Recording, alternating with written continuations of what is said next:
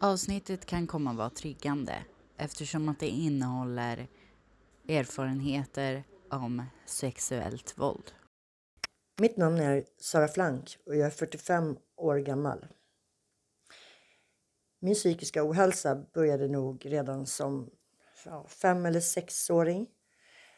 Eh, då jag var sommarbarn hos en familj där pappan i familjen utsatte mig för sexuella övergrepp.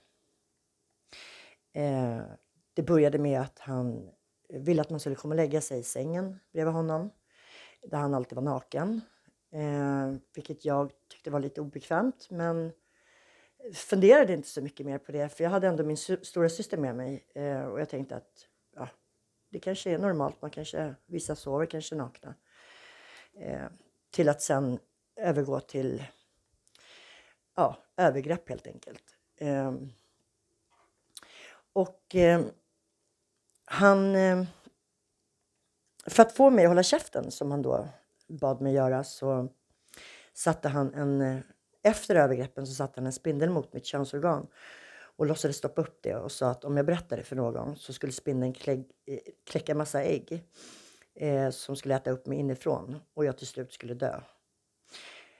Eh, så därav har jag alltid haft en fruktansvärd fobi för spindlar. Eh, inte konstigt, men jag skriker så fort jag ser en spindel. Jag får ren och skär panik. Eh, jag höll käften, sa inte till någon. Tryckte bort allt till den grad att jag själv nästan i stort sett helt glömde bort att det hade hänt. Men minnet kom tillbaka och idag så är allt glasklart över vad han gjorde med mig. Eh, jag blev tillsammans med min ungdomskärlek väldigt ung och blev gravid vid 17 års ålder. Och han var då endast 19. Jag ansågs som klassens clown när jag gick i skolan. Tyckte om att vara rolig. Tyckte om när man skrattade med mig. Inte åt mig, men skrattade med mig. Och det var ganska roligt tror jag. Eh, men jag var också väldigt stökig och kaxig och hamnade också därför i bråk väldigt ofta. Jag var lite vad man kan kalla, kalla det för en ledare och var rätt populär bland killar och kompisar. Men jag hade också svårt att läsa av folk. Eh, och har alltid ogillat orättvisor och mobbing. Jag har alltid haft ett hett temperament. Och många gånger så förstod jag inte själv varför jag var som jag var. Jag har alltid haft väldigt mycket energi och i alla fall verkat glad utåt. Men sanningen har varit en annan. Jag hade jättesvårt att sitta still i skolan. Att lyssna och ta in saker gick i stort sett inte. Men på den tiden så var man så kallat problembarn. Men som i vuxen ålder fick heta ADHD med svaga autistiska drag. Jag gick ut nian med de lägsta betyg man kan ha och blev även dömd för misshandel på en av mina lärare. Så den enda anledningen till att jag inte gick om var väl helt enkelt att de, de ville inte ha mig i skolan ett år till. Jag hade alltså 90 procents frånvaro en termin, så det säger sig självt att jag skulle gått om egentligen. Mina möjligheter att komma in på någon linje i gymnasiet var inte så stora. Så därför fick jag gå en linje som hette IV, individuella linjen. Där blir man ingenting, men man har chans att läsa upp sina betyg. Men jag blev gravid med killen jag då, då trodde skulle vara min för alltid. Min graviditet var lite jobbig med mycket kräkningar de första 16 veckorna till att sen få en ren panik över att jag ska faktiskt föda fram ett barn snart. Så med den paniken erbjöd mödravården mig att komma dit varje tisdag för att gå igenom förlossningen, titta på filmer och även få stödsamtal. Jag och min kille fick en lägenhet med hans mormor som borgenär jag var tvungen att fylla 18 för att få bidrag från socialen. Så starten var ganska tuff för oss. Samma dag som jag födde vår vackra stora pojke André på 4500 gram och 53 centimeter lång så dog också min allra bästa vän Alexandra i cancer. Och jag hamnade i någon sorts chock över det. Och samtidigt som det var den lyckligaste dagen i mitt liv så blev det även den sorgligaste dagen och jag hade svårt att låta någon riktigt komma nära André. För jag blev fruktansvärt livrädd att förlora även honom. När André var tre månader så tog det slut mellan mig och hans pappa. Hans pappa gick från att röka lite hash då och då till tyngre droger. Och till slut gick det så långt att han överdoserade amfetamin första gången han skulle passa André över natten i mitt hem. Jag kom hem, såg min lilla ettåring helt totalt söndergråten med en dyngsur blöja. Och mina tavlor som hade suttit på väggen låg överallt. Och mitt ex, Andreas pappa, förstod inte ens hur man satte på sig ett par skor eller vad man sa till honom. Mitt ex lämnade jag på Huddinge sjukhus, M48, avgiftning, avgiftning, där han skrev ut sig efter fem dagar. Och fortsatte sitt missbruk till även tyngre droger. Och jättekort därefter blev han tillsammans med en tjej som han gjorde gravid. Jag gick till en advokat och fick efter mycket om och men ensam vårdnad om André. Tiden gick och jag träffade en ny kille som jag trodde var för bra för att vara sann. Hur kunde han vilja ha mig? Han var egen företagare och allt var liksom bara märkeskläder och jag var bara en vanlig förortsmamma. Utan betyg dessutom. Eh, men han började på ett väldigt var fort, men på ett fint sätt totalt bryta ner mig psykiskt. Och när det var gjort så kom även den fysiska misshandeln. Det fanns liksom aldrig någon anledning för honom att behöva slå mig, som han själv sa det. Utan det fanns säkert någonting som jag hade gjort eller ville göra som gjorde att han hade rätt att misshandla mig. För honom så var det en njutning att se mig gråta och blöda enligt honom själv. Efter några år så kom jag ifrån honom men min psykiska ohälsa blev sämre och sämre. Tills jag till slut hamnade på psyket i några veckor. Jag var totalt nedbruten och ingen som helst självkänsla eller självförtroende fanns kvar. För det hade han tagit bort helt. Efter det så började även jag missbruka droger och amfetamin blev min huvuddrog. Det var ändå ingen som märkte det på mig eftersom jag alltid hade sån energi. Jag började gå på rave, skogsfester, umgicks med jättefel människor, blev vräkt från min lägenhet och hamnade i stödboende. Jag orkade inte ens tänka på att sluta missbruka och eftersom ingen märkte något, inte ens läkare och psykologer eller familjer, inte ens vid stora nätverksmöten tillsammans så var det ingen som märkte någonting att jag satt där påtänd som en gurka. Så trodde jag aldrig heller att jag skulle kunna sluta med det jag gjorde. Jag hade fel. 2013 blev vändpunkten. Då jag blev utsatt för en gruppvåldtäkt i mitt egna hem. Och jag vågade inte ringa polisen. Eftersom de som våldtog mig visste vart jag bodde. De hade både slagit och hotat mig genom att ta fram ett skolfoto från min hylla i vardagsrummet på min son och sa att nu vet de hur han ser ut så bäst att jag håller käften. Återigen, jag höll käften. Men ångesten, panikångestattackerna, mardrömmarna och dödslängtan blandad med dödsångest blev total. Jag har gått hos psykiatrin i över 20 år men känner mest att jag är ett hopplöst fall. Då jag flertalet gånger gått på KBT. Men även för den behandlingen så mår jag för dåligt för att få fortsätta. Så jag blir hela tiden pausad i det. Det är mediciner som skrivs ut, tas bort, sätts in igen, tas bort igen, sätts in och fram och tillbaka. Men stödsamtal som jag mest behöver är svårast att få. Speciellt under det här året med Corona.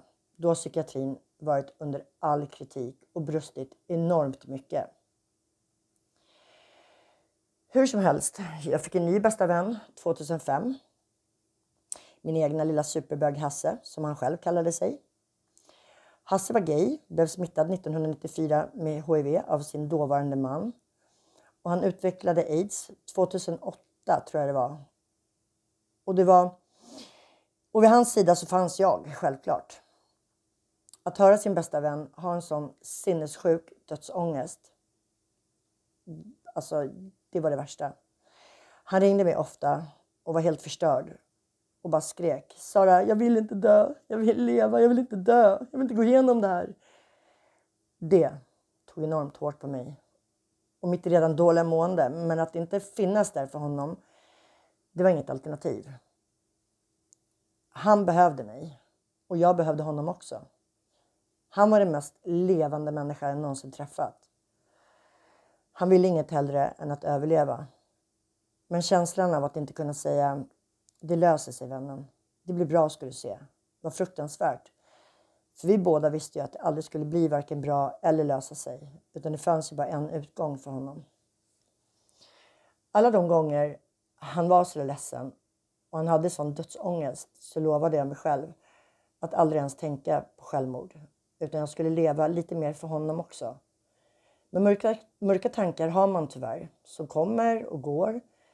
Men alla får inte chansen att uppleva morgondagen. Och vem är jag att sitta och vara så här ledsen när jag inte ens har en dödsdom? Men alla har vi rätt att känna det vi känner. Och alla upplever vi, upplever vi saker på olika sätt. Så det är svårt att leva efter vad man lär. Men att sitta och diskutera hur han ville ha det på sin dödsbädd och vi planerade hur han skulle komma och hälsa på efter att han har gått bort. Han skulle sitta på min axel, han skulle göra någonting med gardinen så att jag skulle märka att han var här. Ja, det var olika saker vi diskuterade. Det var nästan start på ett sätt, men så sjukt fyllt av kärlek. För hur många gånger har man chansen i livet egentligen att sitta och just diskutera sådana saker? Vi hade sju år på oss att planera allt och vi både skrattade och grät till det. Vi försökte ändå förlika oss i det. Han ville dö hemma med mig och en annan nära vän vid sin sida. Det var bestämt sedan gammalt. Många gånger så ringde han under de sista sju åren och vi trodde att nu, nu är det dags. Nu kommer han inte överleva detta. Och vi satt där hos honom, men han pickade på sig gång på gång. Till slut så behövde jag komma bort på semester. Så jag åkte till Thailand i 16 dagar. Jag pratade, honom, pratade med honom när jag var på Arlanda och allt var så bra det kunde vara med honom. Och jag kände mig trygg i det. Han önskade mig en jättebra semester och han var lika gullig och glad som alltid. Några dagar innan jag skulle hem så ringer det på min telefon och det är en sjuksköterska från SÖS som ringer och berättar att Hasse var inlagd och att man hittade honom nästintill, nästintill medvetslös hemma. Och han hade inte varit på sin dialys på flera dagar, vilket gör att han fylls med vätska och drunknar liksom inifrån. De satte luren mot hans öra och jag grät och sa snälla Hasse, åk ner på dialys. Men han sa nej, jag är klar. Med en riktigt svag röst. Jag älskar dig, var det sista jag hörde honom säga. Dagen innan jag kom hem så dog han. Och jag åkte till sjukhuset för att sätta på honom halsbandet och armbandet som jag köpte honom i Thailand och ta ett sista adjö. Det sjuka är att jag fick för mig att han började blinka till och skrek rakt ut. Han lever! Han lever! Men det gjorde han ju givetvis inte. Han blir varmare. Jo, men han hade ju också varit i frysen liksom, så det är klart att han blir varmare. Varför väntar han inte på mig har jag undrat så länge. Vi hade ju planerat det här i år. Men jag är säker på att han tog detta självmord som det kallas för, för att slippa utsätta mig, för att gå igenom att se honom dö ifrån mig. Jag har varit så ledsen, så arg och besviken på honom så mycket under de här åren. Just för att han tog detta ifrån mig. Men idag kan jag tacka honom, för jag vet att han gjorde det för att skydda mig. Men ingen hjälp fick jag från psykiatrin, utan de skrev ut lite piller och jag fick något samtal med någon sjuksköterska ibland. Så för två år sedan så får jag ett samtal om att det brinner i min sons farmors lägenhet. Ordentligt också. Jag får reda på vilket sjukhus hon hamnat på. Jag åker dit för att identifiera henne då hon kom in utan legitimation och för att säga hej då innan hon gick bort och finnas vid hennes sida. Den stanken från hennes brända hud satt kvar i min näsa i nästan ett år. Och synen av att se en människa så sönderbränd men ändå känna igen henne har inte gjort mig gott kan jag säga. Respiratorn stängdes av och 12 minuter senare så var även hon borta. Där och då fick jag äntligen hjälp, men inte från psykiatrin utan från min hemförsäkring som gav mig tio gånger i krishantering. Och den hjälpen var suverän, men det var alldeles för lite. Och mardrömmarna har kommit tillbaka och jag har idag även vaknat av att jag står skrikandes och gråter i hallen. Jag har alltså börjat gå i sömnen. Jag har tagit upp det här med psykiatrin. Men de brister fortfarande. Jag får stödsamtal med en, sjuksyrra en gång i månaden max. Som sagt, man måste vara frisk för att orka vara sjuk i detta samhälle. Hade jag inte haft min son så vet inte jag vad jag hade orkat. Jag vet inte hur länge jag hade klarat att leva så här. För att ofta så känns det mer som att jag försöker överleva än att leva. Och då har jag ändå lovat mig själv och alla som har gått bort runt mig eh, att leva lite extra för dem. Men jag känner att jag inte riktigt kan hålla det för att jag själv inte mår så pass bra. Psykiatrin, eh, de har, eh, jag har en läkare som jag går till var tredje månad i bästa fall. Men då är det oftast eh, receptförnyelse och inte så mycket mer. Lite så här, hur mår du? Ja. Eh, och sen så är det inte så mycket mer. Sen har jag en sjuksyster som ringer till mig. Jag pratade med henne i januari sist, så nu ska hon ringa till mig den 20. Så att, 20 april. Så det, det, det är inte, det brister. Eh, att ha psykisk ohälsa är någonting som är ganska tabubelagt. Man pratar inte om det. Det är lite fult. Det är lite konstigt. Och det är inte ett skäligt, en skälig anledning till att till exempel vara sjukskriven eller inte klara vissa saker. Utan det ses av många fortfarande idag som någonting som nästan är påhittat. Jag kan lova att om någon säger till mig att Sara, jag är deprimerad. Jag mår jättedåligt. Jag behöver hjälp. Då gör jag allt i min makt för att hjälpa den personen. Att åtminstone få hjälp. Att få någon att ringa till. Vi kan inte göra allt, men man kan göra någonting. Och jag tycker att människor borde vara lite mer snälla mot varandra. För det kostar ingenting. Det kostar ingenting att fråga någon hur den personen mår. Eller ge någon ett leende. Det gör faktiskt inte det. Och eh, jag vet att med ett leende så kommer man långt. När jag har mina sämsta dagar och jag till exempel är ute med min hund så kan jag vara så, på så dåligt humör, jag kan vara så arg, jag kan må så dåligt att jag känner att jag inte ens vill se folk. Men så kommer den här lilla tanten på, på vägen där med sin lilla rullator och så ger hon mig världens sötaste leende och helt tandlös.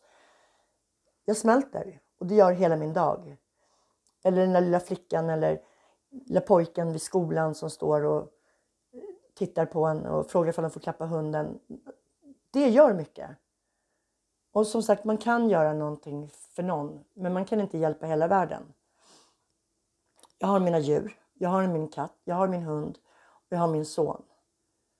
Sen har jag en familj som finns där. Men jag vänder mig helst till mina närmsta vänner och till, till min son när det är någonting. Eh, vilket är fel, för det är inte de som ska behöva höra egentligen hur man mår. Där finns faktiskt de som får betalt för att höra det. Jag hoppas att alla människor kan få den hjälpen som de är, är i behovet av. För det är ändå 2021 nu och vi alla ska har rätten att kunna må bra och kunna känna att vi lever och inte bara överlever.